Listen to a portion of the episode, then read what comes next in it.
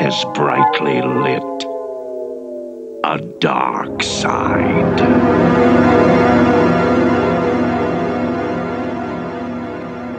Well, here we are. Welcome to our first official Talks from the Dark Side. We're going to be talking about Tales from the Dark Side, the episodic horror show from the 80s and uh and we're gonna we have our special guest chris barr with us who's gonna be taking this journey with us because we're going through every fucking episode of this it's gonna be great i can't wait to talk about all these Uh, I have bad news. I watched Dark Side of the Ring. 'cause I thought we were doing. ah fuck Oh fuck! Wait, that's not what we're talking about? I can I can tell you all about uh, Jake the Snake Roberts' life and how depressing it is. oh great uh all right cut that's it end the- it we're we were already stopping this So is it already too late for me to admit that I watched uh, Dark Fate instead of uh, this one? Shit. son of a bitch yeah, I watched the Transformers one getting ready for this. Is that the one with Leonard Nimoy? dark side of the moon is that what it's called I think it is, right? That was that one was actually pretty good from what I remember. Oh, the Transformers movie. Oh, yeah. I also watched Star Trek Into Darkness, and I was really confused. You're like, where the hell is George Romero in this? Benedict Cumberbatch's face is awfully sharp, but you know I'm not terrified. We're off to a good start. perfect. just what I want to talk about, fucking Michael Bay shit. Um. So yeah. So I want we want to just like introduce introduce Chris a little bit. He is a longtime friend of mine. Um. And we've been talking about uh, getting this going for a while. So we figured, hey, let's bring it into the uh, the MDU, if you will, and uh, and get this get this going. Yeah, we've been talking about this for a long time now. We've been talking this for a long time. Um, we're going to get into a little bit of history of this, uh, you know, individually and together.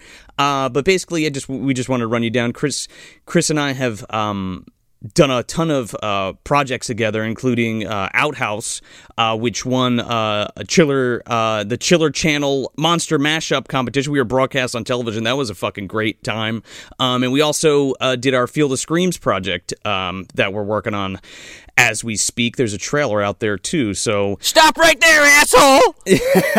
and Sean, Yeah, with with Sean as a cameo as the cop in there. I actually uh I, I played uh I, I dug up uh, Outhouse at work like uh, last year, and I was like, hey yeah, check this out. uh, spoilers. There might be some type of release coming out this year at some point. So so keep your eyes peeled for that. Yeah, fingers crossed. But uh, but yeah, we've done a ton of film projects together, and, and we work together and write together and and shoot together and and all that wonderful stuff. Um, but um, enough about us collectively. But Chris, um, you're working on some stuff, uh, some solo stuff. yeah, right now, um, kind of the newest thing I'm doing, and just you know, besides, um, you know, I do some photo stuff here and there, just like you know, fine art stuff on the side. But um, you know, specifically horror related, I'm uh, just launched a new uh, Instagram page, you know, highlighting uh, horror soundtracks and things like that called Tape Hell. So um, that's really exciting, kind of combining VHS art and box art and stuff with the actual soundtracks. So um, that's been really fun to do, and I'm uh, yeah getting off the ground. So yeah, if you want to check it out, it's called Tape Hell on Instagram. At Tape Hell. Yeah, I just followed you. awesome, Be checking it out as soon as we finish this up. sweet. Yeah, it's, uh, yeah, just trying to get the ball rolling on that. But uh, yeah, doing a focus on soundtracks, and um, I think it'd be something fun to do. I mean, there's a whole world of them out there. So yeah, lots to pick from. Totally. And you sent you sent me some cuts uh, that you've been working on, and they're fucking great. So, Oh, thanks. um, all the best of luck with that because it's gonna be fucking sweet. Thank you, thank you. So here we are, Tales from the Dark Side. What else? What what what can be said about this show? It is, for me personally, this is my go-to cozy uh, uh, sh- TV show. I've seen this entire series. I've seen every episode at least three times, and and other episodes subsequently more. But I got to tell you something. Like this was like I remember a lot of times like coming home from school. Now, I, obviously, I didn't watch it when it premiered because I wasn't even fucking born yet. But um, in the '90s, Sci-Fi used to run um, reruns of this show um, in the afternoon. So I'd come home from school and I'd watch like the 90s Twilight Zone and Friday 13th, the series, and, and Monsters and, and Tales from the Dark Side. Um, and that was the only way you can really get it at the time unless you had the tapes. And even the tapes weren't you know the complete season. So so um i know thriller video had put out some and uh World Vision Entertainment, is it? Yeah, World Vision. That's actually how I, how I got started on them. Was the World Vision tapes? Um, what was they were those releases similar to the the Tales from the Crypt releases, where it's like here's four episodes? Pretty much, yeah. Okay. Yeah, there was like two or three random uh episodes like on a tape. So okay, so it's like volumes, like what MST3K used to do, where it's like here's volume four, and it's like seven episodes from four different seasons. Exactly. Yeah, it'd be sort of like uh, the best hits where it'd be ones that were like more popular that just put together on a on a VHS, and then the next one could be you know all sorts of different ones from other seasons. So um, it was all over the place. Yeah, so it was hard to even uh, sort of catalog them or kind of get them all in one place unless like you unless you like taped it right off television. Um, and it ran for a long time. Like the reruns ran until what? Until Jesus, I want to say like 2000 15 2014 jesus Yeah, they were running for a while because uh, Yeah. CBS eventually got the rights, and they just you know milked them as much as they could. You know, throwing them on late night on reruns, like you said, Sci-Fi Channel random. You know, sometimes like two o'clock in the morning. Yeah. Well, I was watch. I remember watching Tales like even as like not even that long ago, only like five or ten years, give or take. Um, again, like when I come home from work too, uh, it would be that way. When uh, when Sean, when you and I worked at Heart Tree, that's what I would do. I'd come home and then I'd watch them. So like late afternoon, you know. Oh, nice. Yeah. Um, but um, CBS ends up getting the rights, like uh, Chris said, and puts them out on DVD. And then that was like the first time you had access to all the seasons. So you had you, there's four seasons, which we'll get into. Um, but it was awesome to have them all in one place. The biggest difference between you know uh, having those discs and having those tapes is that the original music is not intact. So they had to like rescore the whole uh, series to get uh, to be able to legally release them because they couldn't get the rights for some reason for the for the music. Yeah, they swapped the music all around and like re-recorded everything. And uh, but what a nice release those uh, DVDs were. Oh yeah, It's like like you're just saying. It's like how they were sort of mismatched all over with the with the VHS and you know reruns that you didn't know when they're coming on. The DVD release, it's like they just cleaned everything up, put everything in order by season, you know, obviously, but it was uh, just a really nice package to have. It's like the show that's just sort of been all over the place, all kind of organized, and it was like just so cool once they finally put that out. Yeah, absolutely. So, uh, so with that being said, I guess we can get into a little bit of the history of the show if uh, listeners aren't familiar.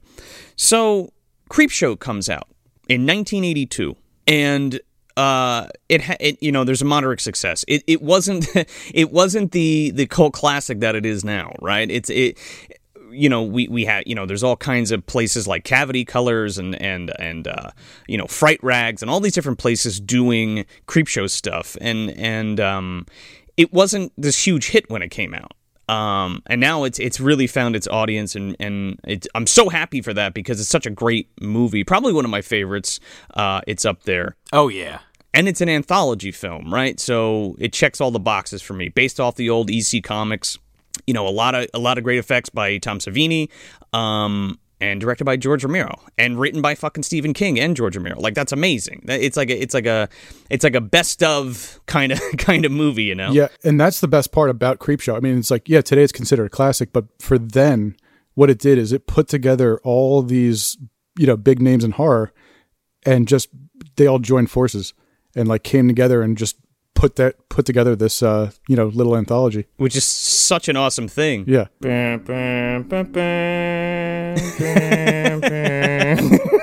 A sort sort of a EC Avengers, yeah, kind of.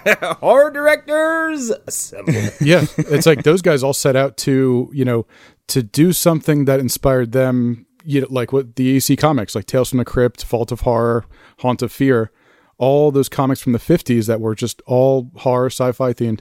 And they wanted to do their own version of it. And the, out came Creepshow. I actually discovered Creepshow uh, by renting the, the the comic from like the library, and then finding the movie later. Oh, really? Yeah. Um, also, I've this was like you listed those shows earlier, like what was it Monsters, um, uh, 90s Twilight Zone, Outer Limits, Friday Thirteenth. Uh, this is the this is the show I've never seen. So this is my first time watching this today. Oh wow. Oh, that's exciting then. Yeah, Yeah, it's super exciting. Yeah, same same here.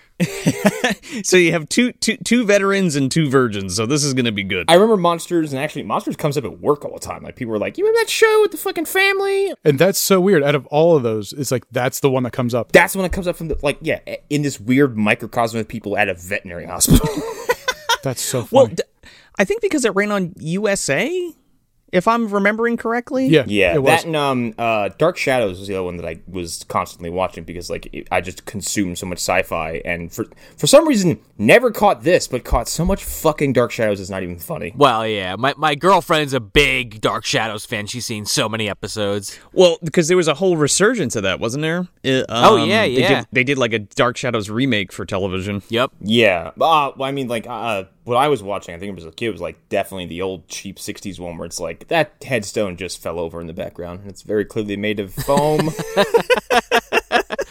So what happens after Creepshow is, you know, George Romero and Richard Rubinstein kind of team up, and you know they're like, okay, we want to do more short form horror stories, and you know it was it's so hard it, at the time it was so hard for them to get you know they had success with creepshow but it wasn't enough to warrant another one at that particular time So so real quick, how, how does Creepshow two happen then, if if you don't mind? i didn't really look that up Oh, okay, sorry, I was just curious. If you don't know, no no you're good I I don't know Let me, re- let me research Creepshow 2 real quick. because Creepshow 2 is kind of like it's fine, but it's I feel like it was like the kind of bastard child of Creepshow at Sure. the time, you know what I mean? And it's not as well re- and it was it was really poorly received then and now it's that's try- finally getting its audience, you know what I mean? Yeah. I'm a fan. But um How about Creepshow 3? We can go into that. don't even what are you talking about? That movie doesn't exist. I've never actually finished it, to be honest. wait, wait, wait, wait, hold, wait. I'm sorry. I know there's a TV show that Shudder picked up for Creepshow as like a new series, but I didn't know there's a fucking third one. Oh, you, oh, check it out. You'll you'll love it. Uh, I, okay, your your tone of voice is a little sus. All right. Yeah. To be uh, to be perfectly honest, it's like it's like a high school production. yeah, that's that's the level Creepshow 3 is at. And that's being nice. And it's a shame because it's like how did these people get in touch with with whomever they needed to to get the rights for that, right? Uh, that's super funny that we talked about Hellraiser before we started recording because Revelations is like you're like, oh, you filmed this in your friend's living room. That's fantastic. There you go. That's that's fucking Creep Show three. But just real quick, yeah, Connor. Um, yeah, that Creep Shows that Creep Show series was was uh, is brand new. Yeah. and I think they got renewed for a second season, but we're going to talk about that in a little bit. But so right, so Creepshow has moderate success. George Romero and Richard Rubinstein want to uh, create short form horror, so they're like, okay, it's it, it's probably going to be too expensive to do this in an actual production, like film production format. So let's shoot a pilot and see if we can get it picked up and do it a, a, a TV series. Obviously, lower budget, but it puts everything kind of in a box so that they can create and have all these different stories and bring all these writers in and, and all this other young talent, like young filmmakers and things, to uh, kind of showcase um, their their talents for the, horror genre and keep it kind of going, right? Because they want to keep this this uh, short form horror and kind of anthol- anthology type uh, storytelling going. Yeah, and for a while there's actually like right off of the uh, you know piggybacking off of Creepshow after the release when they wanted to start doing more you know short form stuff like this, there was actually talks for a little bit of you know doing a Creepshow series. So that almost happened. It's like Tales from the Dark Side was almost Creepshow the show, huh? Which is uh pretty interesting. And I think it wasn't Creepshow the show because they again like the ret- retaining the rights. I, I I feel like it was a rights thing. No, like I feel like the production or or or, or you know the the the the company who owned the rights to the movie was like, no, we're gonna fucking not do that, and we're gonna make Creepshow two instead. So maybe that's the answer for that. Yeah, and they also wanted their own creative control too. It's like instead of you know doing everything under the Creepshow banner, it's like they wanted to not do specifically horror, but do some sci-fi, some drama as well. So that's another reason why you know they went with Tales from the Dark Side. I was going to ask, uh, what is the uh, target audience for this show roughly? Like, is this, you know, is this aimed at adults or, or teenagers? Because it doesn't seem like, you know, like Monsters. I've seen a couple episodes of that, and that is definitely aimed at a younger audience. But I wasn't really sure about this. No, I, I, I think you're incorrect on that one too, because so we so the, so they shoot a pilot which we're going to be talking about. That's the main focus of this episode later. Um they they shoot a pilot in 83 and then it gets picked up for syndication in 84 now when this is created and and ran the first the first um season of this was aired um on Tribune Broadcasting and they did it like super late at night. Really? uh so it was intended f- like late night scary shit for adults Okay, cool. Or kids that were staying up late. Sure, sure. Right, right, right. You got their little, they got their little portable TVs under their blankets in their beds or whatever. right. Ah, that's such a romantic idea that I love. Right? Like, Sure. In under your Ghostbusters fucking blanket with your little TV, watching Tales from the Dark Side while everybody's asleep. With a little bowl of popcorn under there. Oh, there you go. Yeah, a little sandwich, a little something. I don't know. Little snacks for sure. Leftover Halloween candy, probably. So yeah, the series is episodic. Of course, and, and that's like the the best thing about this series, and that's why you can enjoy this kind of whenever. That's why those VHS releases work, right? Because there's you can you can present them out of order, and it's not a big deal because there's no overarching story to it. Everything is consolidated in that in those 22 to 25 minutes. Yeah, and they go for all sorts of different uh, material too. It's like even if there's uh, you know some you don't like, there's still going to be some that kind of you know uh, really get to you. And it's like there's a couple more you know ones that are a little more sci-fi, a couple more you know horror ones, but uh, it's like they sort of just shot for everything. And that's the beauty of having you know an a, uh, anthology series is just you get to do anything you want and cover like all sorts of bases for uh, you know all the different uh, genres and everything. Yeah, absolutely. So yeah, so they get this show. So Rubinstein and Romero get this show off the ground, and um, and again, you know, it, it's like a, it's like a rights issue with Warner, and they kind of wanted to do their own thing, like Chris said. So so what what do they do? They adapt another. They they adapt stories from like Stephen King. Um, there's a couple of episodes uh, that were written by Stephen King for this show and like people like Frederik Pohl and Harlan Ellison and even Clive Barker has has an episode, um, which we'll get to. uh, Michael Bishop, Robert fucking Bloch, not Robert, Robert Bloch, uh, John Cheever, uh, Michael McDowell, and and Fredric Brown. So. You know how like novelizations were like a big thing too. Like you always had your movie and your novelization, or or the novel, you know, the novel based on the TV or the movie. CB knows all about that. CB knows all about that. Um, like we did for Child's Play 3, where the you know we we talked about the Yeah. novelization of that. Better ending in the book. So what's crazy is Tales from the Dark Side was adapted into novelization a novelization in '88. Oh yeah, Tales from the Dark Side Volume One. Need I'd love to get my hands on one of those. Yeah, seriously. But does it have uh, corporate espionage involving a diamond heist? and, then now, and then every now and then it just kind of casually cuts back to like the horror, and then it's like, hang on, never mind, never mind that shit. Back to the intrigue. So this so this series runs from 84 to 88 and there's four seasons of this show and you know they're they they really tried hard to keep it alive at the end by even shooting um, some episodes and trying to do like offshoots and things but ultimately it died however we did get a film in 1990 um, which is again it's right up there. I mean, it's r- literally directly behind Creepshow in terms of ranking uh, for me. Yeah, and there's you know when we get to that point, it's like there's so much to talk about with the movie. Yeah, we I just we just kind of want to brief you on the series history and where it goes, and we're going to be breaking all all these episodes down one at a time, and then uh, leading up to the film. It's fine. We're not talking about Smallville. I'll survive. Well, each episode's different, so you don't have to you know you know filler episodes don't exist, Yeah, I don't- right? that that was the like filler episodes where I, I lamented the decision to cover CW TV episodically. I was like, I want to fucking push my thumbs into my eyeballs. Connor, I've already told you that I am the uh, the, the the master filler after all the fucking anime I fucking watch. just the filler, just it just it runs through my fucking veins at this point. How many episodes of One Piece are there now? Five hundred and ninety nine, or excuse no no excuse me, nine hundred and fifty nine as of this recording. Fuck no. No thanks. I can't do it. I just can't do it. You got to do it. I need an abridged version uh, that you need to write up for me of which ones to watch. Okay. Sean's like, here's a 40 page document. I'll try to keep it under twenty. he just drops this this like very heavy stack of papers.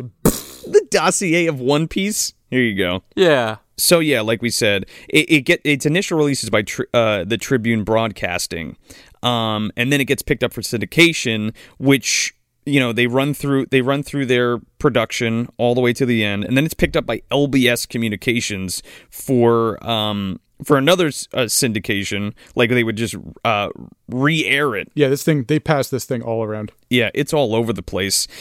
And then it gets distributed by Laura Lorimar Telepictures, and then World Vision, like we discussed in the beginning, the the the VHS uh, that was released of these films or these uh, this TV series, um, picks it up, and And now CBS uh, television has it. yeah, and World Vision was like the precursor to CBS, so like World Vision turned into CBS. Yeah, which is hilarious. Yeah, that's fucking nuts. doesn't doesn't CBS also currently own Twilight Zone? Uh, yes. That's interesting. Yeah, so they're they kind of hold. Uh, yeah, they hold both of these. They have the monopoly on anthologies. We got to break these assholes No, up. they, they gotta they gotta they gotta buy Shudder so they can they can get Creep Show, and I think they have another anthology series in there too. Oh, they have uh they have Channel Zero on there, I believe, uh too. they have um, they also have monsters as well. So they and they distributed those tapes They have them all. Yeah, they sure do. But I, you know, I think one of the lasting things that really made an impact on people when you talk about this show is the intro. Yeah, that that creepy intro. Yeah, narrated by Paul Sparer. Um, every time I wear like my Tales from the Dark Side shirt to like a con or something, s- without fail, one person, unsolicited, starts reciting the intro of the of the show. Yeah, that's what that's the part that sticks out the most. and we end up doing it together. Like they're just like, man lives in the sunlit world of what he believes to be reality. Like Paul's voice, there is something about it, and the music and the score, um, which is done by Don- Donald Rubinstein, who is uh, uh, Richard's brother, and with and all of that intro was written by George Romero, by the way. Yeah, so it's like we have like the East Coast like Charles and uh, you know the, the East Coast bands with this. Yeah, there you go. exactly, You're right. more or less. Yeah, one producing, one doing the music. It's the bands. They they have a lot of shady shit going on in Oh, Italy, though, which I don't absolutely. yeah, which I don't think Romero did. yeah, not totally. Without a doubt. But um again, like that's one of those things that always sticks in your head. Like even if you even if you know about the show and don't remember any of the episodes, you remember that fucking intro music and that voiceover, that narration. And even now, uh, you know, I've seen this show a bajillion fucking times. If I'm watching this at night, like before bed or something, and it's like and the house is completely dark and quiet, it fucking freaks me out still. Like when I watch it, I'm like, Ugh. there's something about it that really unnerves me.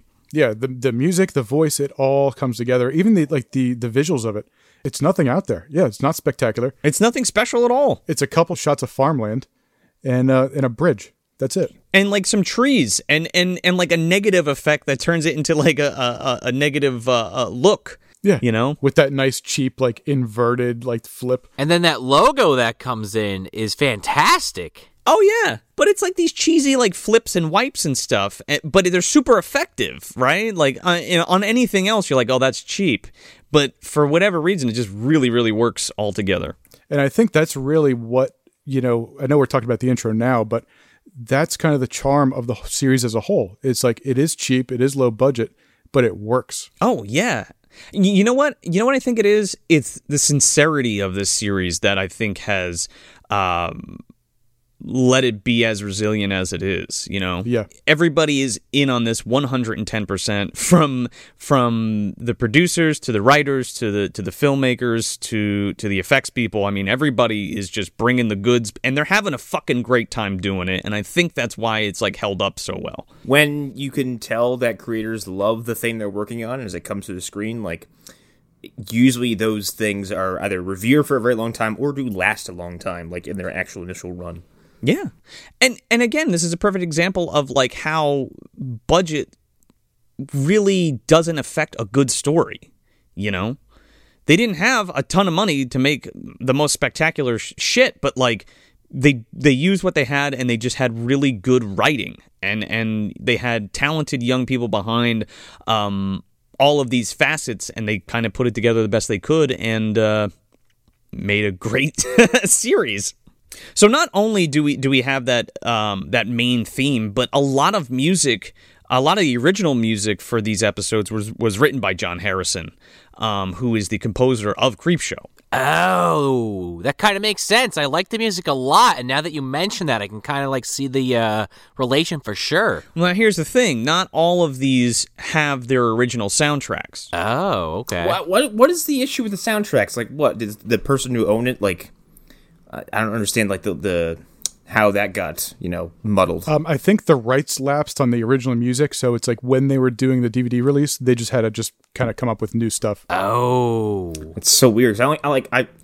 The only example in my head I can think of, especially for a TV show, is like one of those Dragon Ball Z dubs that came out later, where all the music was replaced and then subsequently replaced again because they were like, "You stole all of this." Oh, super, yeah, yeah, Yeah. Um. Or or Kai, or I think it was. Um, yeah, yeah, yeah, yeah. Yeah, I just I don't know too many instances where like a show comes out and they're like, yeah, all this music has to go. Well, it's like the only thing I can even think of uh, was Crazy Taxi, the uh, Dreamcast game and the arcade game. Whoa, when yeah. it, it came back out on like you know a couple of years ago on like live for PlayStation and Xbox, they lost a bunch of songs. Uh, they did that for uh, Tony Hawk too. Oh yeah, for the yeah, new yeah, uh, yeah. Tony Hawk game. Yeah, they had to just re, you know just get new songs. Yeah, and some of the uh, some of the games that like people have purchased in the past on old consoles are just missing from all marketplaces. Well, because sure, that have- that's a bigger issue. yeah, for they sure. have they have music in there that you can't that that wasn't licensed anymore, so you can't actually buy the game. It's so strange. And like I don't think we're ever going to get it, but I mean, fingers and toes crossed like a full restoration of this for like Blu-ray, that would be amazing. Like original film elements and like you know, new scans of that and like, you know, digitally restored audio and then the actual airing music would be fucking phenomenal. I don't think CBS is going to do that, but I hope one day that happens and that those elements are accessible. Yeah, it uh, it also makes me think of I mentioned those MST3K volumes before, and uh, like you could, there's no way to buy a season of that show because the the like the the rights handling is such a fucking mess. Well, yeah, that too because of the movies and shit. Yeah, and in some cases, like the rights holders uh, to those movies just don't exist anymore. Like you're like, who do I talk to about this? I don't know. They're all dead. The co- yeah, or the company's completely liquidated, and it's like, who knows? You know, But you're right, Joe. It'll be interesting because I haven't seen these before. I wouldn't even know that this was not the original music until you just said that. Yeah, exactly. they did a pretty good job of matching it well enough where it feels like it's from that period. You yeah, know, it's been so long too for me personally. You know, since watching the VHS episodes, you know, on the tapes and everything, I don't even re- remember what the old music was like. me either. I have no idea. So nothing, nothing really stands out too much as far as like you know the newer stuff in there goes. Got you. Yeah, I would say it didn't. Nothing jumped out at me as far as like feeling out of place. Um, 'cause it certainly has that uh, uh the sound of the time where it's like meh, meh, meh, like that kind of '90s synth music. A little bit, yeah. And they reuse it a lot, right, for the episodes. Like wherever they had to use new music, I believe. I don't know how much was rewritten, but they reuse the same music a lot. I'm pretty sure. But yeah, John, yeah, John Harrison all through this thing. Yeah, I mean, John Harrison's been the biggest champion now. I mean, now that you know, R.I.P. We've lost George. Um, and Rubinstein kind of hasn't. I don't. Is he an executive producer on the new uh, series Creepshow? Um, I th- I think he is. he might be. He has to. There, he's got to Yeah. have some credit in there. We're going to talk about his ass in a second. John Harrison finds himself writing and directing uh, a bunch of these episodes too, as we go throughout these. Um, and he's actually contributed to the new uh, Creepshow series, both musically and um, you know, directing wise and and um, writing. So that's interesting. Yeah, and it's like this was coming after, um, you know, right around the same time, George Romero and John Harrison, you know, collaborated on Day of the Dead. So it's like you, and that's actually my favorite part of Day of the Dead is the soundtrack. Yeah, it's really fucking good. uh, I, okay, I listen to the the full score every Halloween. Yeah, it's so good. That music is awesome because it's like it is to me it's super unconven- uh, like unconventional for a horror movie. Um, mostly because it's it's very upbeat, and at some point it just like like this is kind of catchy. I'm kind of bobbing my head to it. Yeah. It fucking Um, rules. That's also that's also my favorite of the original trilogy, uh, uh, Dead trilogy. So Oh, me too. Yeah, by far. It's um, but it's like same kind of thing we were talking about before. It's like you have you know all these names, like in this case George Romero and John Harrison, like all working together. You know, after Creepshow, you got Stephen King in there, and then you know that brings us back to you know into Tales from the Dark Side, and it's like uh, even the uh, when the, the movie once they get to that, John Harrison actually directed that, which is a little fun fact. It's like you know goes to work on the music and everything with George, and then later on when they get to the movie version of this, it's like, hey, yeah, you're directing. and and it, if that's not a testament to the passion throughout this this lineage of projects and films, I don't know what is. You know.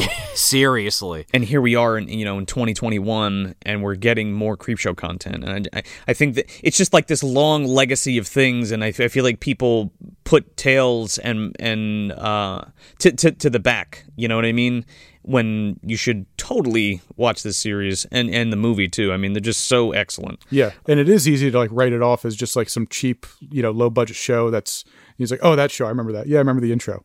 But it's like there's so much behind it. You know, like we're talking about, like behind the scenes and everything with everybody working together. It's like there's really a lot of history behind it. Mm-hmm. Y- And the other thing too is like this show in history gets kind of muddied because of things like Friday the Thirteenth the series and Freddy's Nightmares and all Oh, that kind of shit. you know, that- everything is everything is airing at the same fucking time. You know what I mean? Yeah. Yeah, and then you have this one just kind of you know trotting along doing its thing. Phases out, and it's the best of the bunch by a country mile. that's the other show I, I never saw was Freddy's Nightmares. Um, I like glanced at an episode. I was like, no fucking thank you. Like It's uh not great. I was like, this look. I was like, this looks criminally under budgeted. Um, and like, I, I didn't like. I think I watched I don't know ten minutes of one episode, and I, I hated the Freddy intro. And then like, it just felt like daytime soap opera level TV, dressed up as a you know a Freddy themed anthology series. I was like, this sucks. Never went back. Yeah, you're not missing much. Yeah, we're not going to be talking about that one. but uh, I want to talk about uh, Richard Rubinstein a little, uh, a little bit. So through Laurel Entertainment, right? That was that was what his company was. He either produced or executive produced a ton of Romero um, films. You know, Dawn of the Dead, Martin was one of them, Knightriders, uh, Creepshow, of course, and, and Day of the Dead. And uh, Pet Sematary, which I actually forget about. I always forget he had a like hand in that one. it's crazy like how this trifecta kind of stays intact in some way or another you know what i mean Yeah. And then going into uh, the 90s with him, it's like, it's not like he did a couple big things in the 70s and 80s. It's like, even now, it's like just, you know, before the episode, I was in there looking at, you know, IMDb credits and uh, he's still going. He's actually an executive producer on the uh, the new Dune. yeah Whoa. he owned he owned the fucking rights to dune and produced um children of dune for sci-fi Oh. Oh, yeah. In uh, what, 2000? yeah Yeah. So he's still going. yeah it's just bonkers to think about that like warner that's coming out from warner brothers right Yes. Yeah. Warner had to go to Rubinstein and be like, "Hey, we're gonna make this new Dune movie. You in?" And he's like, "Yes." He, you know what I mean? Like he's still going. Ah, you finally come crawling around. Basically, he's like the he's like the Haim Saban. You know what I mean? Uh, of this content. Don't insult him like that by comparing him to Haim Saban. I was being, I was trying to be funny, all right. But ironic, you know, he also produces Monsters, which comes directly after this because uh, Tales from Dark Side ends up getting canceled, and and it's a whole kind of mess at the end there. But then out from the ashes rises the phoenix, you know, Monsters, which is which is another. we- We'll get there when we when we talk about it. Um, but um. But yeah, it's, it's just so crazy. Like he he's got a very rich career, and again, he's kept again just like John and even George, like he's kept in that same kind of vein throughout through this whole time. He also are so Stephen King is obviously a big part of Creepshow. I mean, he wrote all the stories. I just I just realized I forgot that Creepshow two wasn't even written by King. It was written by George, based on King's stories. He was too, he was too busy. Yeah, Romero wrote he like adapted Stephen King's stories for Creepshow 2. He's like, fuck you. I'm doing maximum overdrive. if you need me, I'll, I'll, be, I'll be done coking my trailer. yeah. Where's Stephen? I just found a pile of uh, cough medicine and booze. but yeah, Rubinstein produces that too. So, so it's still in the pocket while this shit's going on. You know what I mean? Yeah. While Tales is going on. Chris, you, speaking of uh, things that um, Rubinstein produced in the '90s, he did a bunch of Stephen King stuff too. Um, Oh yeah, let's let's talk about the Langoliers. Yeah, please. Okay, is the is the Langoliers the one that ends with the uh, the hilarious little uh, uh, chompy bits? Yep. yes, That that, that is my only memory of that program. Like, uh, what was it? A, a movie or a limited series? it was a limited series. That is the only thing I fucking remember, and it is the funniest thing I've ever seen. Like, it's so hilarious looking. Oh man, he also, but he also did the stand, and I really like the stand. Yeah, I also did the stand, and that's that's a little that's a little higher in, in quality. That's uh that's much better. Oh, for sure. Ha- have any of you guys watched the new one? Is that any good? Does anybody know? No, still not. I still haven't watched that yet, but I heard I heard good things. Is it out? If it's not, I know it's got to be soon. It's out, and the people I I work with are watching it, and uh, they they haven't had too many good things to say about it, and they're very beholden to the original apparently, and they they love the story in the original movie, but they're not impressed with this at all. Well, I, I think Mick Garris really kind of nailed it the first time, so I'm kind of like, all right. I mean, I guess if you want to do it, sure. Question mark? It's like kind of timely too, in some weird ways. Oh yeah, totally. Um, but he also does Thinner, and he also produces one of my favorite King. Sorry, I, What? I love Thinner so much. Oh, Thinner's It's a great. good flick. It's a good flick. Thinner. I don't know how we haven't done it on the main show. It's got to happen. It's got Joe Montana and he's coming back after this baby fucked his life up. Oh man, we'll we'll we'll we'll definitely revisit that at some point. But I also would like to visit one of my favorite uh, '90s King adaptions, which is The Night Flyer. That that movie rules. So Ooh, what is that? Oh shit! It's so fucking good. It was produced for HBO, I'm pretty sure, and it was in the pocket too of like Tales from the Crypt, which we're gonna talk about, but not yet. That's that's um that's the vampire with uh Miguel uh Ferrer, right? yeah, the vampire on the airplane. Oh my god, that sounds awesome already. oh, dude, it's so good. I remember I was a kid and like I was at a friend's house and we came across the ending of that movie where he just like goes to Well, swing don't- on the don't fucking spoil it. I don't vampire. Uh, don't don't spoil it. Don't I'm I'm not not saying what the ending is. I just got done saying, man, that sounds awesome. You're like, oh, I remember the end of the movie. wasn't detailing it. Um, and like for years going like, what the fuck was that movie where Miguel Ferrer is just in an airport with a vampire? it's such it's such an excellent excellent um flick. It really is. And i feel like that's one of the one of the most underrated of of king's movies to tell you the truth. Yeah, it, that really doesn't get enough attention. um because it was like a made for you know it was a made for network movie but like i remember so vividly like watching that. And it's shot really good and it, it- everything's great about it. The effects are fi- i think k and b did the effects on that too. Yeah, I think they did actually. Now, because I I watched it not that long ago, and um, there's parts that still like they're it's pretty creepy. oh yeah and miguel is of course great rip and I always like the design of that vampire. He's because it's not. There's nothing romantic about that look. I'm like, that's just a bat with arms and legs. Like he's just hideous. He's so gross. It's just looking. gross. yeah. he's got like i'm pretty sure he's got like one giant tooth on the top and bottom of his mouth Yeah, and he's just got these very big, you know, ratty features up in his face, and like he's this gross hair. Yeah, but but he also from the neck down is dressed like a count. I was gonna say, but does he have like a cute, you know, bat butt like they do? You ever seen the bat butts? I guess. Does he have a nice ass? That's in the uh, that's in the director's cut. oh, okay. The bat butt cut. Yeah, it didn't make it in the final one. Release the bat butt cut. the bat butt cut. Batman versus Superman. The the bat butt cut. Can we get that hashtag going? The the release the bat butt cut for Night Flyer. Oh God, Ben Affleck with assless chaps. No thanks. So, uh, so in 2016, Joe Hill, who's a horror author, um, he wants to reboot this series. Oh, Joe Hill, Stephen King's son. and he all all the attempts fail. Shit just doesn't connect. So he ends up turning his script into uh, a four issue comic for uh, I, I believe it's it's uh, IDW. Uh, so he does it for IDW, and um, but I don't know how I feel about this because it's like he wrote it, I guess, for screen and was upset that he had that that it turned into a comic book because he like fucking insults the people that are going to read it by calling them fucking man children. Yeah, it's sort of a weird story behind that. It's like first it was gonna be like not quite Tales from the Dark Side. It was just gonna be called Dark Side. Yeah. And then after a while of more, you know, speculation and stuff and you know, not really anything happening on it. Then he's like, oh yeah, it's gonna be Tales from the Dark Side. the the problem I have with it too is that it has this overarching story, and it's like I don't fucking need it. I just don't. Um, if correct me if I'm wrong, but when M Night Shyamalan was going to reboot Tales from the Crypt, not only was it not going to have the Crypt Keeper, but he was also going to do like an overarching story. Yeah, he wanted to cut the Crypt Keeper and have like a narrative between each episode, That's why. Well, I- which is wow, like just I- do a normal show. Then, like, what are you touching Tales from the Crypt for? I've never been happier to to hear that that show is dead.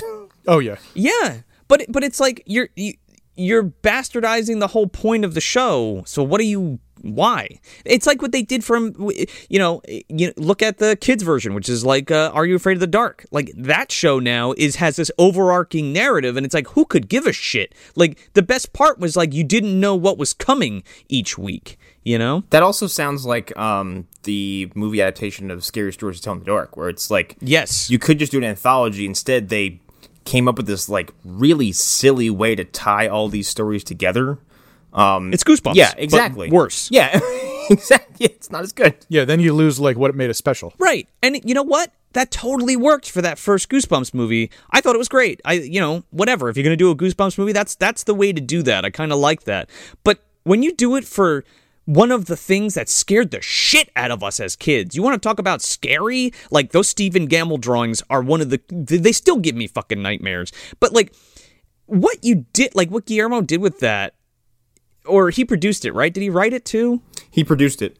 Yeah, whatever. Anyway, the point is like Connor, you're 100% right. It should have just been an anthology movie and it could have been scary as fuck and it could have been one of our contemporary ones like for now for like the the the the, the, the 2000 a really good 2000 like mid 2000s uh um anthology movie because we're kind of we're missing that. I mean, we we we did get Trick or Treat, which was good. I, I was gonna say I'm like no one has been able to tug on that movie's cape in a long time, so like that movie is still undisputed in this era. which kind of blows my mind. You th- you would think that anthology movies would not only be easier to produce, but be more satisfying. Yeah, and like wasn't the story with that movie is that like it was produced and Dimension was like, ah, well, we don't know who's gonna actually enjoy this, so we'll throw it in a vault for seven years. Um, and then just dropped it casually on like VOD and fucking DVD, and people were like, "Wow, this is excellent! Why wasn't it released in theaters?" Sure, uh, you know, Trick or Treat is definitely a um, it's definitely like oh, it's absolutely an anthology, but it's one of those ones that just kind of never stops going. It's like this whole, you know, we see characters from before in this story and, you know, the way that it's the way that it's structured, I guess. it's it's interwoven, but there's no larger overarching story. It's just it's it's the same location, so all these people keep running into each other, but you never like it never feels forced or like they're No. stopping to do like a you know th- Thor's not going to the fucking cave of teasers to tell you about the Infinity Stones Right. or like that. Like I, I guess what I'm saying is I prefer my anthologies like boom, here's a story. We stop. Boom, here's a story. Here's a stop, and then we have a wraparound. You know, that, that's kind of my that's my flavor that I like. And uh, Joe, it's funny you mentioned Trick or Treat because you know, especially on this episode, you know, introducing Tales from the Dark Side, because Trick or Treat is actually like, you know, originally it was a Tales from the Dark Side episode. Yeah, You know, like loosely, of course, but it's like you have, you know, the old man tormented by you know little kid wearing a pumpkin suit on Halloween night. Shit. yeah, Yeah. Well, not only yeah, you're absolutely right. Um, Halloween candy. Um, yeah, Halloween candy. It's like just like the pilot episode we're talking about, but you know, little da- later down the line. But yes, very, uh, you know, almost too similar to t- uh, Trick or Treat. When we get there, you got especially Connor. He's gonna be like, "What the fuck?" Because it's it's the same thing. Yeah, Hopefully that they was taken. Hopefully it was taken as like uh, an homage or something. You know what I mean? Yeah, or yeah. or in a lot of cases like parallel thinking is it like it can happen even years removed from the project like yeah i don't i don't Sure. think it's Oh, of like course, a, yeah. i don't think it's it's it's not as egregious as like hunger games and battle royale or something like that right. Yeah, I'm yeah. just I'm just a little skeptical about the fact that Dougherty may have seen or has not seen, you know, the episode Halloween Candy of Tales from the Dark Side, which could be something that just inspired him. You know, I yeah mean? i'm sure it's probably kicking around his brain somewhere and he probably has this like long you know distant foggy memory of something he saw on tv and it was like yeah it's pretty not a bad idea But I mean, I guess that's where I mean that's where a lot of our inspiration comes from. You know, these old TV shows and and movies and stuff, and we kind of want to recapture the way they feel and the and the way those stories are told. You know, not to make it cheap, to make it not only an honest story, but something that actually can scare you or make you laugh or you know what have you. So yeah, there's one last thing I want to mention before we before we finally finally jump into the pilot episode of this amazing series. Um, there are four unaired episodes of this series. Now, you two of them seem to be lost, and the other two are included as bonus features on the on the on the uh, season four um, discs of um, Tales from the Dark Side, the the the DVD set. So, if anybody has any information about those, I looked I looked all over the place to to see to find a name or a plot description or even like some video that somebody might have had. Somebody was claiming that they had it on an old VHS recorded off television but never followed up with some other people, so I don't know what the fuck the deal is with that. But um it's very interesting and it's one of those kind of like grail things that I want to figure out and see or, or get some more information on. Yeah, they have to be out there somewhere. Somebody has them on a tape, just you know, sitting there. So, but can you imagine tracking those down and actually seeing those? Right? Just on some old like VHS C or some shit, Yeah. like they were going to air but never did. Right, sitting in the back of some production office. Yeah, and uh, so two of them, two, I, I think they were all made to roll into a new series because they're they're happening towards the end of Tales from the Dark Side, the series life, and they want to you know reignite the series and possibly start a new one. Right, I believe one of them was called Night Rose, Chris. Yeah, Night Rose, and the other one was what was the name of it? I don't know if there ever was there one. Did we find it? Did no, we talk th- about it? I think it was just they were kind of kicking it around. Yeah, they were trying to kick one series around, uh, which I we don't even know if there is a name, and then that other one was Night Rose. Yeah, but without further ado, it's time to talk about the pilot episode for Tales from the Dark Side. Now, uh, the episode's called Trick or Treat, and its original air date was October 29th, 1983, which is pretty fucking badass because we're, I mean, it's centralized around Halloween, so it's really cool to have a Halloween episode come out like right around Halloween. So it's almost like a Halloween special to sort of kick it off, you know? What a kickoff! Right? Yeah, right out the gate, you have a Halloween episode. Yeah. Um. So, like, th- that's such a great way to get that flavor and intention across of what this is. You know. Yeah, this just sets the stage for what's ahead. Totally. So it's directed by Bob Balaban and written by Franco Amurri and George Romero. And you know what's funny? It's like five minutes before we started this episode, I looked up Bob Balaban. I'm like, that doesn't sound that doesn't sound familiar, but you know, let's see what else he's done. He's he's like the definition of that guy. Oh, he's one of them. What? So what is he? What has he worked on? He's so he's more known as an actor. oh, really? And I actually didn't yeah, I didn't know until yeah, right before we started this of what he's actually been in. He's like so if you're on a computer or like, you know, on your phone, look up Bob Balaban. He's the director of this episode, but you've seen him in something else. oh, he's a that guy for sure, man. yeah, he's done a lot of the um, the Christopher Guest movies. He's in those. He's usually like a you know a doctor or something, but he's like very soft spoken and you know real like mousy sort of guy, Oh my god!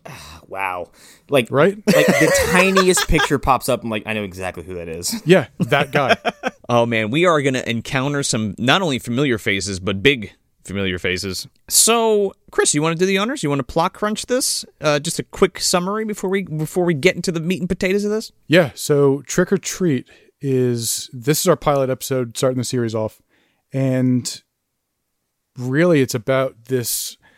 What do you say, like Scrooge kind of guy? Oh yeah. Yeah, he's a miser. Yeah. yeah. Total like miser, total, you know, cranky old man and super rich and the entire town is pretty much in debt to him. Which I th- I think is my favorite part of this little thing is that like somehow Yeah. an entire town got bamboozled by this balding old.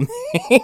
yeah. You have this like farming community, I guess it's implied that they live in. Yeah. And uh somehow everybody in town has like their farm basically on lean to a guy that runs some like antique sh- antique shop. yeah, yeah, it's like a it's like a general store or some shit. Yeah, sells candy and you know old uh, all sorts of stuff. But yeah, so the whole town is uh you know owes this guy money. But this guy, it's like he loves Halloween, so it's like not quite Ebenezer Scrooge.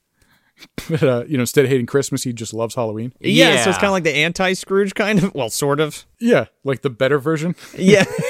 It's it's the reign of the super Scrooges. Oh God, you got you got one for Halloween, you got one for Christmas, you got one for Easter. You got one prunes in there somewhere. Barnaby's in there. oh, he sure DC is. Comics presents Reign of the Super Scrooges.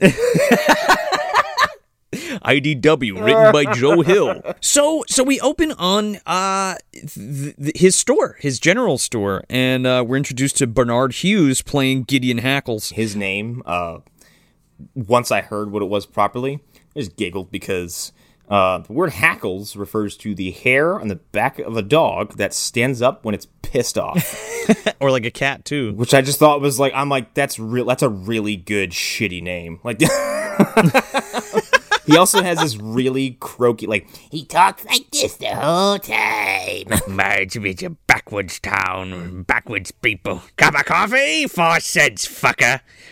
Um. So he's played. So Gideon Gideon Hackles is played by Bernard Hughes, and um, if you don't know who Bernard Hughes is, he is Grandpa from The Lost Boys, and uh, he also plays Walter Gibbs in Tron. Oh shit! Uh, this man has a rich, rich, rich career, uh, acting career that spans decades. Um, and he's just fantastic. He is the shining star of this episode, uh, hands down. Oh yeah. I mean, he he Yeah. is the focus. So also in uh, in this scene, we're introduced to uh, Mr. Bindle and Mr. Bundle, who are basically uh, you know uh, Gideon's um, uh, tax guys. His accountants, basically. Yeah, his accountants, more or less. Not Louis Tully though. they remind me of like like Statler and Waldorf from fucking Muppets. Like this is kind of. Yeah, they're basically real life Muppets. Yeah, Bindle and Bundle. Yeah, basically. And the way this scene is shot is like some kind of like mafia deal, like in a dark basement with a fucking light hanging over a poker table. It looks like. Yeah, he's even got his poker hat on. Yeah, yeah, yeah. We also have uh, Max Wright playing Mr. Bundle, and he's Willie Tanner from uh, Alf. Oh wow, I didn't even catch that. Yeah, the dad, right? Yeah, he's the dad.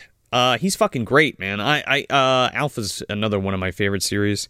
Uh, but Max Wright's here, and we got uh, I am Hobson playing uh, Mr. Bindle, and this guy has acted in a ton of shit as well. Chris, he's in Cabin Boy as the headmaster. Cabin Boy, I love that movie. it's so good.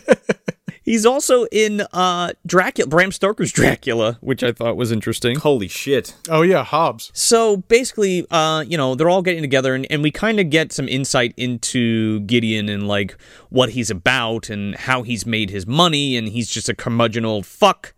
Um, and it's it's basically illustrating the fact that like he's made a ton of money but never spends any of it. He just has it for whatever. Fucking Jeff Bezos, motherfucker.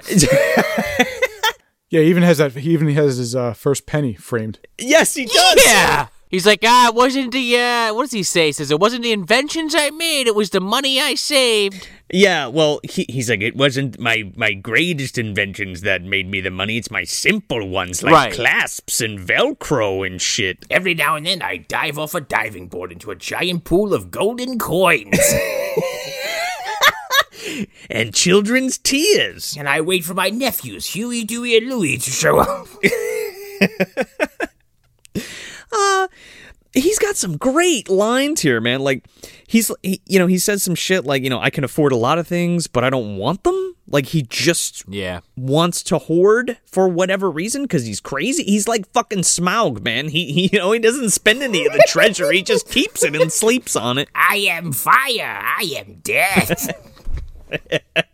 he makes some comment like, "Oh, oh yeah." Max Wright's like, "Why don't you just hire some people? Like, why the fuck? Oh yeah, it's so dark because they they he had them drive down from New York City at three in the morning, so it didn't interrupt his business hours. It does like it, it looks super shady too. I love it because it's like it's just one like Sean said, it's a single light bulb just hovering over this like this table. Yeah. And like they appear to be in a black void, but it's just because nothing else is lit. and he doesn't have any like he doesn't have any hired help because he's like, "Oh, clerks steal shit. You know, they they steal from you, so fuck them. I'll just work these hours." And another key thing in this scene is, you know, you made that joke about how he, you know, the guy asked for a cup of coffee and he says four cents. Mm-hmm. Uh, but the crutch of this whole, you know, scene is seeing that he has this whole stack of IOUs because he's like, ah, he's like, just write me an IOU. And he hands him this fucking like George Costanza wallet-sized stack of IOUs. Well, he's going to collect every penny that's due him, dude.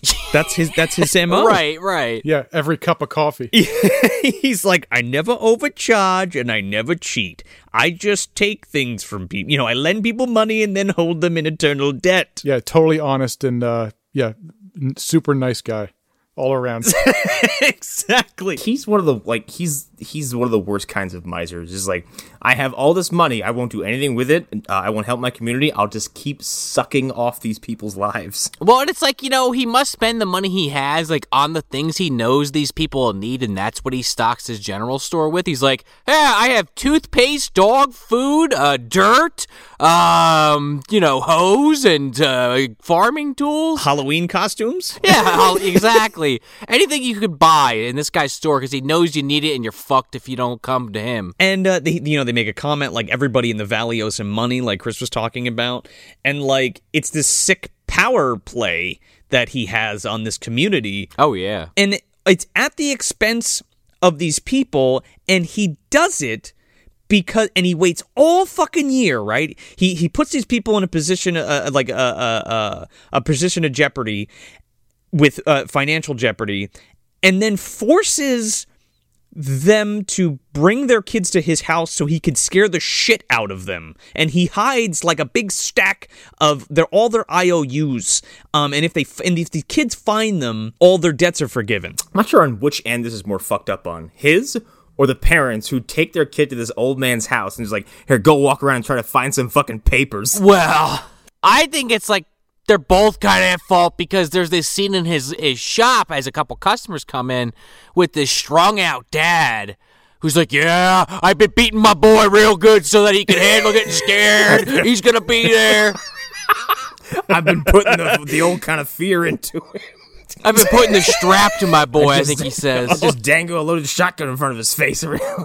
So yeah so so it's so uh, that wraps up and it's morning time and he has this like Pee Wee Herman ass fucking Ernest P Worrell uh, uh, Rube Goldberg machine. Now this is cool though because it gives you a little bit more insight because he mentions that he's invented other things and so he's just a really smart inventor guy too because he has you know he has all these little mechanical things that open up his shop doors and shit and later like at his mansion he has like all these not advanced animatronics but for like a sleepy town in the middle of bumfuck nowhere he's got like things on rails and uh uh uh, uh mechanics mechanical shit that Yeah. he uses to scare people yeah, with. yeah. Like if this if this podunk grapes of wrath town that he has enslaved uh, is Oz, then he's definitely the fucking wizard behind his curtain, just pulling levers and like you know fi- spinning wheels. So we're introduced to um uh, Mr. Kimball and little Billy, and they're brand new to the valley, and they already owe this motherfucker money. Like they have, th their farm is already on lean from this guy, um, and it's their first Halloween, right? So he's like, "Oh, is your little Billy gonna come to my house or, and try to get your fucking IOUs or whatever?" yeah, here's where we get all that exposition. Where he's like, "Come here, Billy. I'm going to tell you all about what we're going to do." And they make it sound like really perverted at first, and you're just like, "What the fuck are these people signing their kids up for?" Yeah, he leans over, whispers in his ear. He said, Come here, Billy. It's like, you're coming to my house tonight?" Yeah. Yeah, there's a there's a predator uh like side of it where like so y- y'all just send your kids to this old man's house at night on Halloween, and you're just like, well, best of luck to you, and just push them into the door. I mean, he's still like he's still like a sick in the fucking head. Don't get me wrong, but they definitely paint it like something way more sinister because the dad's like, "I ain't gonna send my boy there," and I'm surprised they, the other parents send their kids. It makes me sick. Some parents make their children do it. Yeah, he like mumbles that under his breath, and I'm like, "Holy shit, what is happening on Halloween at this guy's house?" Yeah, the parents are scared of the guy, and they're just sending their kids over there to like clear their debt. Yeah, well, yeah, as, as we find out for sure. But I was like, "Whoa!" Kimball's like, "Oh, the fucking IOUs probably aren't even in the house." And he's like, "Oh, Oh, their IOUs are in the house. You know, I don't cheat. Yeah, like almost offended by it. Yeah, because he's like he thinks he's such a straight fucking shooter, man. he's like, he's like I don't cheat. I don't have to. people make their own misfortunes, is what he says. what is he, Jigsaw? Like, Yeah, he's like, oh, why? Oh, he's they're hidden in a really obvious space. People just choose not to see it. And then like when they show where he hides this, I'm like, okay, I guess you have to at least hide it just because that's part of the game. But like, you really like, you think people are sticking their arm in two feet into a fucking fireplace? I don't think so. this is such a this is such a weird thing and it kind of dawned on me when i was watching this i've seen this a bunch of times right and i watch it for halloween every year but it really dawned on me now because i'm i was analyzing it right for the show Sure. and um i was thinking to myself like is he like trying to find the kid that is strong and willed enough to kind of find these things and then what like pass his his fortune on to them What is he, Willy Wonka? His chocolate factory. Yeah. So it's like Willy Wonka and Halloween. Exactly. exactly Yeah, he, well, he sits there in his little mechanical chair, and he's like, "I will transfer my essence and all of the Sith into you." Wait, no, I'm sorry, that's the wrong movie. It's now your duty to terrorize these people of the valley. Yeah. Like, what's the gamble? Give me back the IOUs, and I'll just re- I'll, I'll fix your father's debt. And he does it. He's like, ah, you've succeeded, young Padawan. Your training is complete. Yeah, do it. Do it. Strike me down. I am the Sith. Fuck all those other people. Give me the IOUs. I am Halloween. It's like they think they defeat him. They come back next year. He's like, he- "What is that fucking thing he says in Revenge of the Sith?" He's like, The Sith of the death, blah, blah, blah, immortality. Uh, Samhain never dies. they wouldn't come back in a year. They'd come back in like 30 or 40, and he'd be he'd be back. He'd be fine. No problem. "Yeah." He, he used to have charred fingers after being thrown into a fucking core of a battle station. Yeah, man, who gets thrown down a fucking hole to hell and comes back. Yep. So, uh, so, so Kimball and Billy leave, and we're introduced to Muldoon and his son, and this is what Sean was talking about before. This guy is completely broken up about this fact. Like he's been dreading this day all year, and it's not the first time. Look, he lives a he lives a stressful lifestyle. Okay, his brother was murdered by raptors in some island by some you know that some millionaire owns. He's like, they should all be destroyed. just real quick, this guy's played by Eddie Jones, and he's in a ton of shit that I didn't even realize. He's in uh, Q the Winged Serpent. Uh, he's the Watchman in Qu- in in Q the Winged Serpent, and he's fucking uh, the Chief in Chud, Is he really? which I thought was interesting. Yeah, uh, he's in the New Kids as Charlie. Um, he's Cassidy in Invasion USA. He was in that '90s Dark Shadows too, as a matter of fact. Oh, the Rocketeer. Yeah, A League of Their Own, Sea Biscuit for Christ's sake, The Terminal, and he just recently he was on Veep. Uh, he goes from Tales from the Dark Side to fucking you know Terminal or, or Veep, you know, working with Tom Hanks or whatever. But yeah, like Sean was saying before, you know, Muldoon's like he's like he's like ah, we're gonna we're gonna beat you, Mr. C, Mr. Hackles, yes sir. I've toughened up my boy with the strap. I beat the shit out of him, so he won't be scared of your demons and ghosts or whatever. Beat you at your own game. I summon the ghosts of his forefathers and I just have them haunt him every night. Um, this is when it really comes through that he's like, this goes beyond like a prank. When it's like these people actually like hate this guy. Hackle's kind of like he doesn't see it that way. Like in his mind, he's like, "What? What's the problem? I'm just having some fun on Halloween, even though you're indebted to me." Yeah, let me spook your kids. What's the big deal? Jesus wept. meet my meet my Cenobites that guard my house. Um, Oh no! um, uh, also, it seems like the people are maybe convinced that he has uh, like supernatural abilities, or at least can like you know can summon them because his I mean, he's got his thumb on all their necks. yeah. Um. Uh. But it seems like the fear comes from the fact that he's like, Oh, don't piss off the spirits. Sure. Especially this first little girl that we see. Because, well, he goes home first. And there's like this comment when he's talking to his accountants about how he doesn't ever put his money in the bank because he can't trust anybody. So he runs and he puts his money in the bat in his safe. I don't trust banks. They make mistakes. And then he, uh, what does he do next? Then he get, he gets set up, right? yeah, he basically sets up his fucking House of Horrors, and um, just real quick, we get a little scene in between with um Kimball and his wife uh, Sarah. Who's played by Brenda Currin, um, and she's. It's funny. There's a couple people uh, from Chud because she plays the landlady from Chud, um, and she's also in Life with Mikey. Really? the fucking movie with uh, uh, uh, Michael J. Fox. Yeah, and yeah, that little yeah, girl. yeah. Yeah, yeah. Um, and she's in Happy Death Day to You, which is fucking weird. I thought that was just so strange. Uh, but yeah, we get little Billy, and he hear overhears his parents talking, and they're like, "Oh, you know, we, you know, we, we built this farm together, and we're gonna lose together, and we're gonna lose everything together, and we'll just work again and, and start it because he's not gonna subject his kid to that bullshit. Because fuck you, you know, if you want to take it, take it. I don't give a goddamn. We'll we'll start again." Uh, but Billy's like, "No, I could do it. Like, I'm not scared of Mister Hackles. Like, I can get those fucking IOUs, Dad." So he has his own little fucking side quest to go to the house without his parents knowing. Right. And you also do see Hackles hide those IOUs, like I was kind of mentioning a little bit earlier, behind the fireplace, like a foot and a half deep. Well, yeah, he puts it in the flue of the of the um, Right. of the fireplace, which is pretty obvious spot. I would never think of that. Straight up. No, Especially as a dumbass kid. No way. well, it it's this. See, this is also like a period piece too, because like it seems like everybody is like it's very old school type of shit. Like I would assume, pe- like this is the this is where people were like pulling up like a couple floorboards and like putting shit underneath the floor, and you know what I mean. Ah, yeah, maybe in that. Yeah, maybe you're onto something. Um, and especially if the fireplace wasn't lit, I would go directly for it. yeah, that's fair then. Uh, I don't know. I have I have uh, anxiety about reaching into things that I just can't see. Well, me too, Connor. no, no, What no spider thanks. is in there that could bite me that I can't Ex- see? Yeah, I'm like, good. It it looks like a fireplace chimney, but in my head, I reach in my hand in, and there's eleven xenomorphs all ready to take my hand off. Oh, those little ghouls from House, yeah, they're up there pulling up that little kid. yeah, yeah, they're all up there. Everything. There's a fucking graboid. Everything is up there.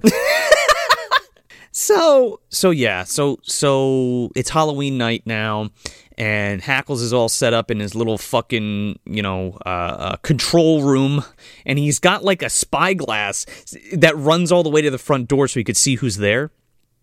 And he's got like all these like he's got like these Frankenstein laboratory fucking levers and pumps and shit that work all the gags in his house. I love it because it's just it, it it's so Wizard of Oz. He's like, Pay no attention to the man behind the curtain. Like, pretty much and he has like it's so great because he has this giant like uh it, it almost looks like a gramophone uh horn and he like and he talks into it and that's like a pa system in the house Yeah, and this is like where all his like invention making comes into play. Like everything he was talking Yeah. about earlier, my inventions and everything. It's all just for scaring kids. this. um, he he this man spends his time inventing things to scare children my creative energy is spent on tormenting small children. you think walt disney called them up and was like hey we're putting this attraction together called the haunted mansion you ever heard of a guy named H. H. hey, we like what you're doing, but dial it back. yeah turn it down a little bit Don't actually eat the kids. What are you doing? yeah don't don't kill anyone He's like, oh, oh, I'm well then, disregard the previous two days. Uh, I never cheat. I never eat. I never eat the children. Don't worry. I oh he mentions that before. He's like, I never harmed a single hair on a single head. I just fucked them up uh, psychologically. Yeah, because this first little girl comes in. Come in, Bessie. and this little this poor little girl goes in and uh man this is such a great line because she comes and knocks on the door and she's like trick or treat mr hackles And he's like, trick or treat. Ah, I've never been treated to anything in my entire life. I do like that he has to stop and just give like a short speech through in every situation. Like, but it's a but it's a great way to tell that story of that character no, I love it. I think it's hysterical and it's it does flesh him out, but like, it's so over dramatic at times. I love it because it's like you just said. He's always like, he's like, I never hurt anyone. Blah blah blah. And then Bessie's here, and he's and then he has to fucking speechify to himself in there. He's such a good villain. Like, it just it just adds that layer where it's like okay this guy is really fucking like sad and depressed and he's just like taking it out on these kids yeah. He, I also love the sound of his own voice, and he's extremely self-absorbed. so he's like i've worked for my fortune and so should you come on into my fucking house of horrors Yeah, the girl's like eight years old. yeah Nobody gave me nothing. yeah He's like, "There's goblins out there tonight." She's like, "Goblins." he reminds me of Scrooge. oh my legs hurt my back hurts i'm only four go out and buy yourself a choo-choo I didn't get any Halloween candy when I was little, and now I spend my years tormenting you children. well go figure hey trick or treat he didn't get his fucking weenie whistle. Okay. Imagine if Judge Reinhold had a fucking house of horrors. anyway, so uh so yeah, he scares the shit out of her and, and she runs out of the house. then there's some other kids that come and they get scared. You know, a fucking bat flies at them and shit, and there's all spooky sounds and stuff. And the whole time these kids are in there, he's like narrating to them. He's like, he's like, oh, welcome to the house. Welcome to the house. It's the scary house. He's like, what's that? Is that something in the corner or whatever? And then he like hits a lever and like something flies out or like a moan happens or some shit. Yeah, he's Jigsaw. Yeah, and he's just like eating it up. He's loving it. Oh, he's fucking licking his lips, man, because that Muldoon kid shows up. Oh my god, dad looks drunk, sweating. Uh, come on, come on, little little boy, come on, uh, do this for daddy. He's like, oh, Robert Muldoon, I've been waiting for you. Come on in, little fucker. and he like lets him in. I heard about your brother. Your uncle's Your dead. uncle, he was killed by lizards on some Yeah, people keep just keep sending their kids over here. It's like, all right, we're gonna do it this year. Well, yeah, they're making they, like they they dress their kids up and they make them go into this fucking house because I mean, when you think about it, it's like these people are poorer than poor, like literally no money and are living on credit. And they make a he makes a comment uh, in the beginning about oh poor crops this year, huh? And it's like this motherfucker set up shop in this place where you couldn't fucking grow or be prosperous on purpose. And then like these people moved in and that's it. They started once they start borrowing from him, they can't leave. You know, I'm surprised somebody hasn't murdered him yet. To be honest, I was just gonna say that, especially this Muldoon character. He looks so fucking unhinged the whole time. I'm surprised he didn't pull a uh, Desert Eagle on this guy or something. Yeah, I'm I'm surprised that this town didn't just like Ken Rex, uh, what was it, Ken Rex McElroy, this guy, and just shoot him in broad daylight, and then no one fesses up to it. oh dude, just lynch him quietly, like they fucking Freddy Krueger him. They throw a fucking flaming uh, a Molotov cocktail through his shop window, just burn him to death. Well, and of course you have to have somebody throws the IOUs into the fire. But no, we don't get that. Instead, we get this kid who his father tells him their spirits aren't real. So he thinks that that's going to help him out, but it doesn't. But daddy, you have spirits in the cabinet. They're on your breath, Dad. uh, but no, but like it's a whole thing too, because like he, this guy against his own will has beat his kid to scare to make his kid his kid more scared of him than he is of this house. Yeah, I mean that's what he's telling himself for sure. And he's basically like, you don't. He's yeah. He's basically like, you don't. Co- if you come out of there without those fucking IOUs, there's a th- you're in a world of hurt. You know what I'm saying? Yeah. Yeah, it gets a little dark right there. Yeah, V- v- and they do it in a way where it's subtle, but it's totally effective. You know. So Tim gets in there. Tim Muldoon gets in there, and this little motherfucker, man, his will is strong as fuck. And he actually says, "Hey, look at that fireplace." And he goes up there and he reaches his hand up there, and he's like. Uh, he's like a fucking hair away from touching those IOUs and grabbing them. Yeah, he's close. Yeah, and and the whole time Hackles is like, "Oh, you're cold, you're freezing," and he's fucking pulling every lever and switch he can to scare the shit out of this kid. Um, and he finally does, uh, and distracts him, and then he walks away from the fireplace, and then you know gets scared by um the fucking bear from the Addams family. yeah. Yeah, he, well, he he didn't get to use his ultimate weapon, which is Mr. Boogedy that he sealed off in some jar. Uh, yeah, he's in there somewhere. I was thinking that too. He's in a vacuum, dude. As a vacuum cleaner, the corner is just like ominously glowing green.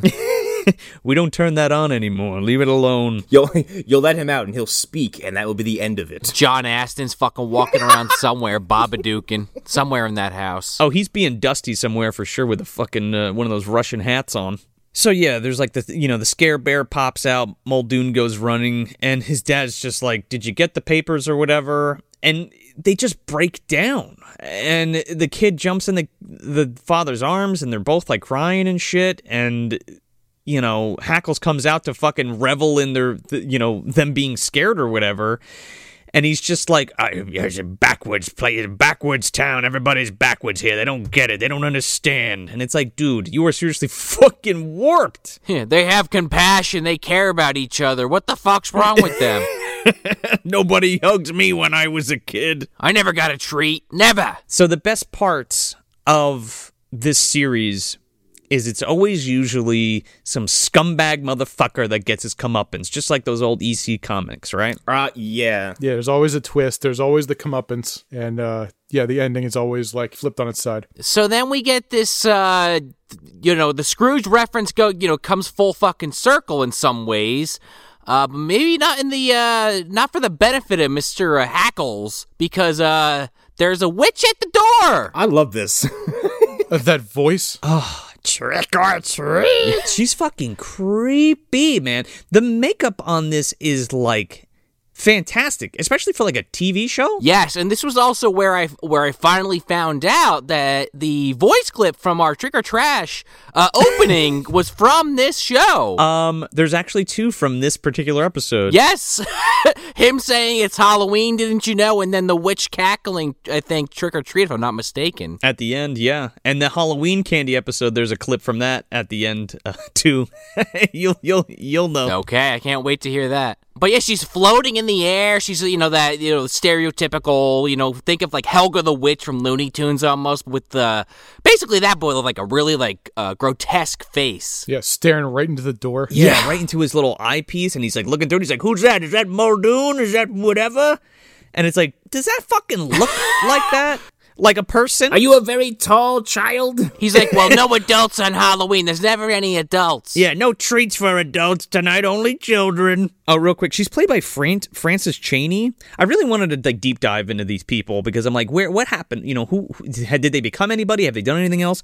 Uh, so Frances Chaney plays the witch. Um, no relation to Lon Chaney, but um, she is the ex mother-in-law of Tommy Lee Jones, Okay. Oh, that's a yeah. That is a deep dive. and she plays Mrs. Cantrell in Life with Mikey. Uh, if she has no relation to Lon Chaney, then did she shoot someone in the face while quail hunting, and that would make her related to Dick Cheney? Ah, it's possible. Oh, maybe. Maybe it's spelled the same way. So she so he finally goes to the door to confront this fucking witch and uh you know, the fucking door flies open and she's levitating on a fucking broom. Yep. And this guy's like, "Oh shit." Yeah, this is where we go like full like nightmare mode. Oh, Oh, yeah. yeah. I love this because like it's his comeuppance is just like what what forces have come to take this man and make him pay for his crimes? Horror, just the forces of horror, everything, evil, darkness, shadow, whatever, everything. Halloween, Samhain TM has come like, to just- make him pay. The idea of spooky has come to take this man away. um and that's pretty great cuz he loves it so much and now he's fucking getting it from that. You know what I mean? Oh yeah. Who's your Who's your effects person? The levitating is very convincing. I. Where's your strings? So this fucking witch like levitates and and uh fucking like zaps the chimney and the IOUs fucking blow out of the chimney and they're flying all over the place and um you know the the safe opens and all this golden shit flies out and at this point he just loses his fucking mind and he shuts down. He is so terrified. He's just trying to grab these IOUs and cash and stuff and he's just like money, my money, my money, not my money, ah, my money. I love this this insane climax because it's it starts with a witch and you're like, where did you come from? And then it just, without any warning, escalates to Satan himself. Um, you're missing zombie pirate. Yeah, can't forget the pirate. Oh, I'm so. Oh, how can I forget the zombie pirate? Excuse me. Zombie pirate is in the control room, like wearing all his jewelry that was in the safe, and he's like, "Ha ha, "Fuck you, Gideon." That was Gramps. He he went on a different path after uh, you know he was left in the uh, mortal realm after Charlie and the gang went back into that like western fucking dimension. I've just been walking and walking and walking. How the hell are you, Gideon? Gideon's like, oh no. So, like you guys said, this fucking this door opens, and it's literally a tunnel to hell, and Yeah. all of his money is like flying down it, and uh, he's crawling into it, like chasing his money straight to hell. Uh, big metaphor. Yeah, there's like red lights flashing, wind blowing everywhere. All his money and gold are flying at him, and he's just he's just losing his mind. Oh yeah, I love the makeup they did on this uh, Satan character. It's just like they went all out for this like 15 seconds of footage. okay, this is something really spectacular. Yeah, here we go. Here's a fun little trivia. So the devil guy here is actually Ed French. He sure is. a he does like makeup special effects, and his credits are like all over the place. He's um a big one was Terminator Two. Mm. He's um he did that. He's also in uh an, oh another one Joe Chud. Chud, it's all over this movie. Yeah, he did work for Chud, uh, Dead Time Stories, uh, Nightmares in a Damaged Brain. He worked on that crew, uh, Uh, the stuff he did Breeders. Mutant Hunt is another one. and Blood Rage and Creepshow too. Yeah, so this guy's like it's one of those faces where it's like you wouldn't recognize him, but he's been around. Like he's done a lot of stuff. Oh yeah, that that's a lot of movies with some good effects for sure. Great effects, really. Yeah, and here he is just like hamming it up, playing the devil. It's great. And if you've seen Blood Rage, and if you haven't seen it, definitely go check it out. And that episode we did, wink, wink. Oh yeah, remember that two years ago? Blood Rage. Go listen to it. But no, but Ed French is actually in Blood Rage as well. And you know that? Do you, do you guys remember the chick who has like the baby and like brings that nerd home? Yes. The nerd is Ed French. Oh. And he's like, uh, and he's like, oh, coconut liqueur. That fucking guy. That's him. Yeah, yeah, yeah, yeah. When he gets his head cut off. yeah, that's yeah. The head hanging outside the door. Yeah. Yeah, yeah. Oh my god. Oh yes. Um, I'm, I'm going to add that uh, even to this day, the effects in Terminator 2 are like untouchable. Like it still looks so good. Oh, they're amazing. Oh sure, yeah. Stan Winston, baby. That team was amazing. And so he fucking just crawl literally crawls into a hole into hell chasing his money into the afterlife and the door closes. And then uh Billy has got his balls up. Kim uh, Ken uh Kimball's son Billy, and he's like, "I can do it. I can really do it." He goes up to this fucking door. He's like, "Oh, trick or treat, Mister Hackles, motherfucker! Open up this door.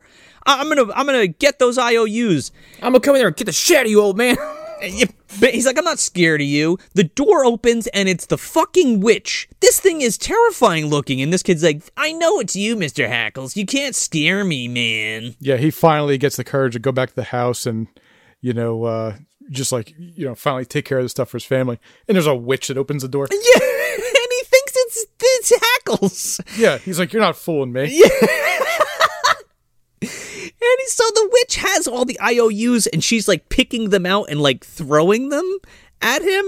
And then she like levitates and flies away and just starts throwing all the money and jewels to this kid so that, you know, his family could be prosperous and the town could be prosperous again, you know? Uh, all, all of the debt that all those people were in and all of that money and stuff that he had taken from them and basically taken their lives away is given back to them, which is pretty amazing. It's very, it's very generous of these forces of darkness to show up and start being charitable. Yeah. They're hella nice, right? The ghost of Halloween spirit. this is the nicest cabal of evil people I've ever seen, or evil entities I've ever seen in my life. They show up, they drag the miser to hell, and then distribute his wealth to the citizens. Fuck yeah, come on. Well, you know, like like we saw in Petey Wheatstraw, you know, the forces of evil being used to help out uh, people in your neighborhood. So you just never know, Connor. This is true. Satan's like, I was Robin Hood my previous life. Yeah. You're getting warmer. So, uh, so yeah, this kid fucking trots away with a big arm full of IOUs and, and money and stuff back to his, his folks' house, back to his farm. And uh, as he walks away, the camera pans down to his to uh, a, a gravestone. Gideon Hackles. He took it with him when he went. It says. Yeah, it says Gideon Hackle's businessman. He took it with him when he went. Yeah, that's the whole thing, I think. And uh, which is like just so uh, it's just so weird the way it's written like that. He took it with him. It's like doesn't say his wealth or anything. Just says that's all it says. Super, it's kind of ominous, actually, because, like, I don't know. Yeah. you get- 30 years later, you walk by and go, like, the fuck is it? his fucking greed and and and and uh, I don't know all of the hate I guess that he put into the world he took with him. Fuck him. also, curious that you walk by and be like, well, that guy's headstone is in his front Yeah, yard. directly in front of his house. in front of his house. Uh, he took the IOUs with him. Question mark? Maybe maybe he's hanging out with that fucking zombie pirate now for all eternity, getting stabbed with a pitchfork. and I guess the witch just like lives in his house now because she answered the door, Yes, she gives out candy. took over. Every year, people show up and she just gives them money for Halloween. Yeah, throws pearl necklaces at them. So now, uh, this is this is a brought to you by uh show. So we're not going to do like where is this in the dumpster or whatever. But we we I would like us to go around and kind of give our thoughts on on on each episode. Um. So if somebody would like to start, Uh, yeah. Um, it's pretty good, uh, especially in terms of like, I don't know. It just it's it's evocative of of uh, Are You Afraid of the Dark, the Goosebumps TV series, all those other anthology shows I've seen. There's a certain layer of like hokiness that all of them seem to have that's very present, but then like once the once it's wrapping up, you're like, oh, you're just diving headlong into this ridiculous premise, and I really love it. Um, and then I kind of love the ending because it's for some reason it makes me think of like something like Haunted Mansion, where it's like his headstone with this ridiculous phrase is just planted in his front yard. Um, it's such a silly concept, but I love it. Um, and I think a lot of these anthologies, like they might have dead serious episodes, but they also have stuff like this that is like it's got some serious shit going there, but it's kind of like it, it's campy and wonderful. So yeah, this is pretty fun.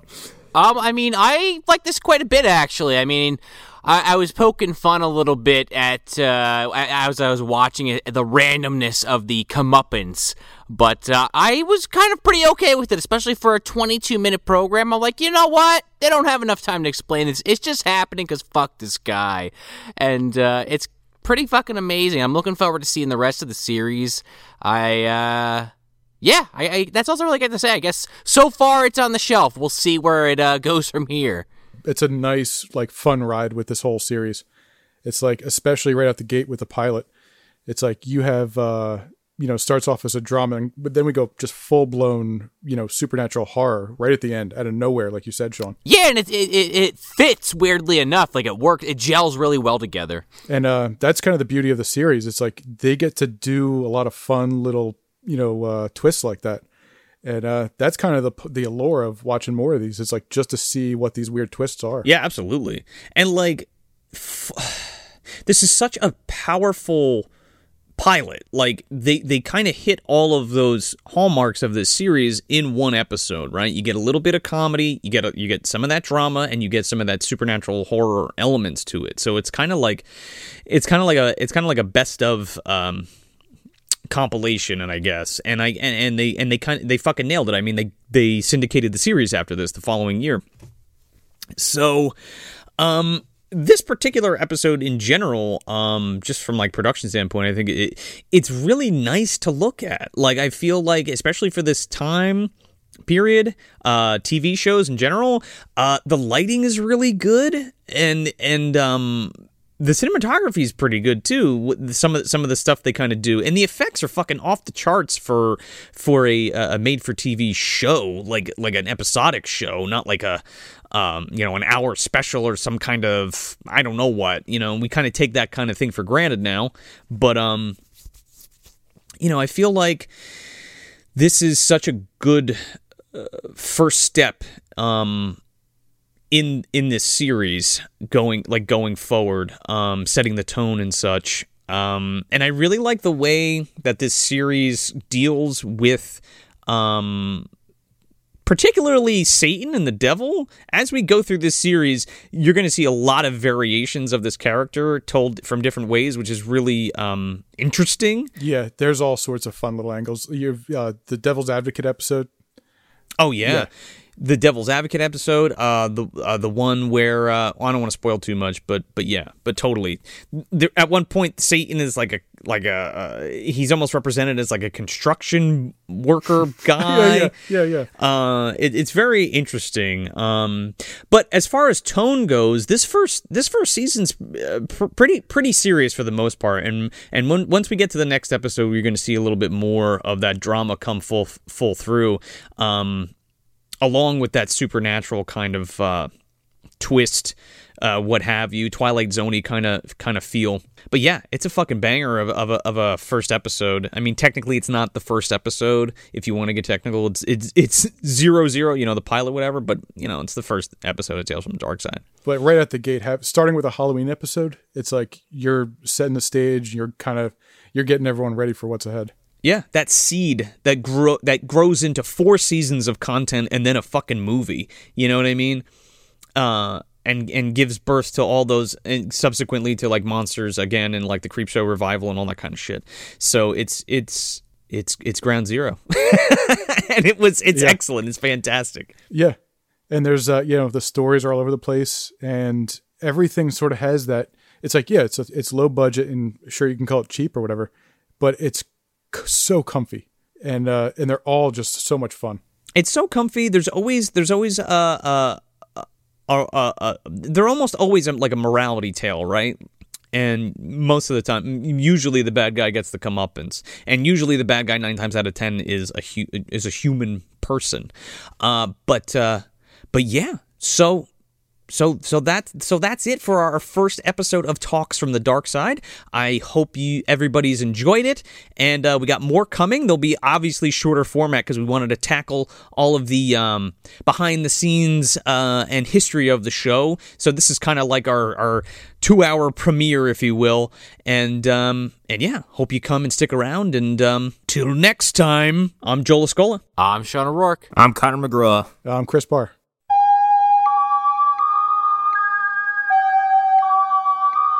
The dark side is always there, waiting for us to enter, waiting to enter us. Until next time, try to enjoy the daylight.